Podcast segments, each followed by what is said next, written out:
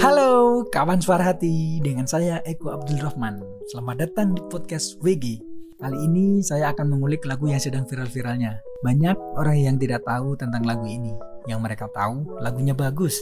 Oke, di episode pertama ini saya akan membahasnya. To the Bone dari Pamungkas. Kenapa sih dari lagu karangan Pamungkas ini selalu viral? Gimana nggak viral? Hampir isi dari semua lagu adalah kisah percintaan anak muda zaman now. Judul lagu ini mengisahkan seorang cowok yang sangat mencintai sosok perempuan. Namun, si cowok harus merelakan perempuan yang ia sangat cintai. Sudah banyak cowok ini korbankan. Ia mengorbankan perasaannya sendiri tanpa memikirkan kebahagiaannya.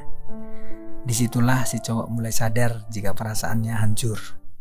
Hey, buat kamu yang sudah dengerin musik di hati episode ini, jangan sedih ya, tetap senyum walau kasih tak sampai.